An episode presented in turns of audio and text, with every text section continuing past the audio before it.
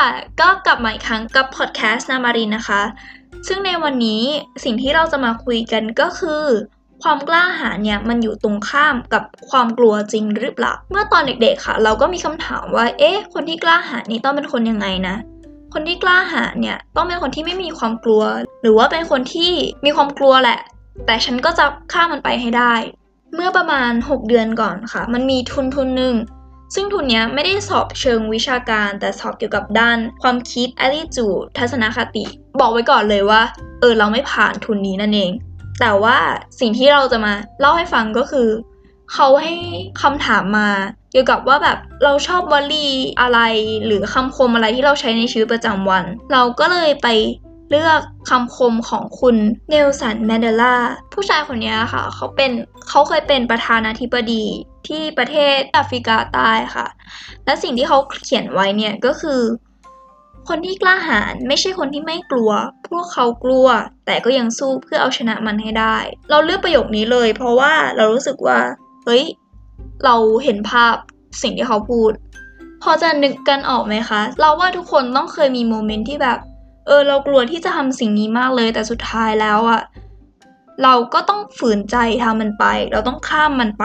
เราเองก็เคยมีประสบการณ์แบบนี้เหมือนกัน และมันก็ยังให้เรารู้ด้วยอีกว่า ความจริงแล้วแม้ว่าเราจะเป็นคนที่ขี้กลัว หรือเราไม่มีอะไรที่จะกลัวเลย มันไม่ได้วัดกันอยู่ตรงนั้น แต่มันวัดอยู่ที่ว่า คุณจะข้ามความกลัวมันไปได้ไหม คุณจะทำมันไหมนั่นเอง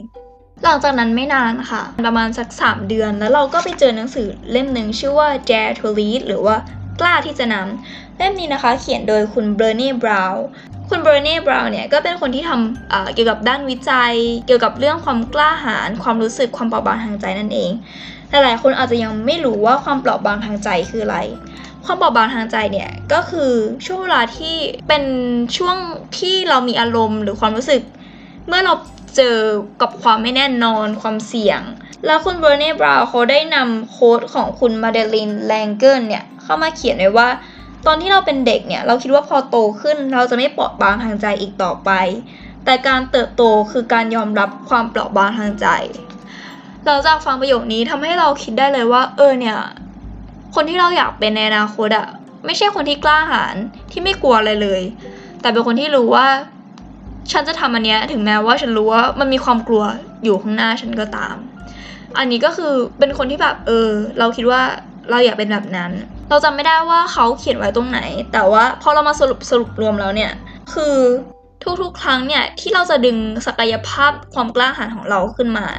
มันจะต้องพบกับความเปราะบางทางใจเสมอ ซึ่งอันนั้นก็คือความรู้สึกกลัวความไม่แน่นอนนั่นเอง แต่ย้ำอีกครั้งนะคะว่าความเปราะบางทางใจเนี่ยมันไม่ใช่ความรู้สึกอ่อนแอแน่นอน พอเรากลับมาที่คำถามเนาะว่าสรุปแล้วเนี่ยความกล้าหาญกับความกลัว มันยังเป็นสิ่งที่ตรงข้ามกันอยู่หรือเปล่าสำหรับเราเราเนี่ยความกล้าหาญกับความกลัวอาจจะตรงข้ามกัน แต่ทุกๆครั้งที่เราจะมีความกล้าหาญได้ เราต้องมีความกลัวเสมอ ความกลัวกับความกล้าหาญเนี่ยมันทำงานด้วยกันแล้วมัน work อะนี่ก็เป็นคำตอบของเราเนาะแล้วทุกคนมีคำตอบยังไงบ้าง ก็สามารถเข้าไป บอกเราได้ในเพจนามารินเลย แล้วก็สำหรับวันนี้พอดแคสต์นามารินก็ขอลาเพียงเท่านี้แล้วกันเนาะก็ขอบคุณทุกคนมากเลยนะคะ สวัสดีค่ะ